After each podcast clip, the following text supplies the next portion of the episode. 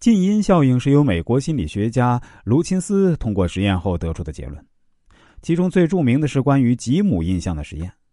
卢钦斯编写了两段文字，用以描写一名叫做吉姆的男孩的生活片段。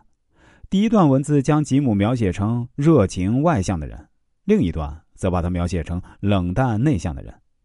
接下来，他将重新组合后的两段文字分别给不同的被试者阅读。第一组描写吉姆热情外向的文字先出现，冷淡内向的文字后出现；第二组描写吉姆冷淡内向的文字先出现，热情外向的文字后出现。实验结果表明，先呈现的信息比后呈现的信息啊有更大的影响作用，即首因效应的作用较大。但是，啊卢琴斯进一步的研究发现，如果在两段文字之间插入某些其他活动，如做数学题。听故事等，则大部分被试者会根据活动以后得到的信息对吉姆进行判断。也就是说，最近获得的信息对他们的社会知觉起到了更大的影响作用。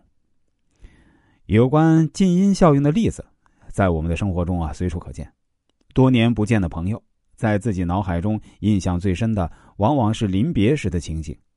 一个朋友总是让你生气。可是谈起生气的原因，大概只能说上两三条：某社会名流一生声名卓著，到了晚年却因为一桩丑闻而臭名昭著；夫妻之间吵架，一气之下忘记了过去相濡以沫的恩情，吵嚷着要离婚；多年的生死之交，可能因为最近的一次小小的误会而分道扬镳。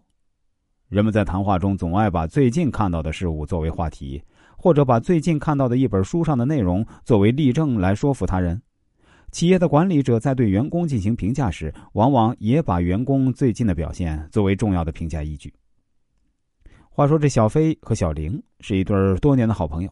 小飞比小玲大一岁，平时就像姐姐一样关心小玲。小玲从心底感激小飞，把小飞当作知心朋友。每次小玲在学校受了同学欺负，小飞总是挺身而出，极力维护她。大家都知道他们的关系非常密切，可是最近小飞和小玲却因为一件小事儿闹翻了。小玲生气的对别人说：“我把她当姐姐一样的尊重，她却这样对待我。哎呀，我对她一直都是很关照，却因为最近得罪了她一次，她居然就不理我了。”小飞也很伤心的说：“原来啊，小玲因为小飞最近一次得罪了她，就把以往与小飞的友情全给抹杀了。”从此，两人形同陌路。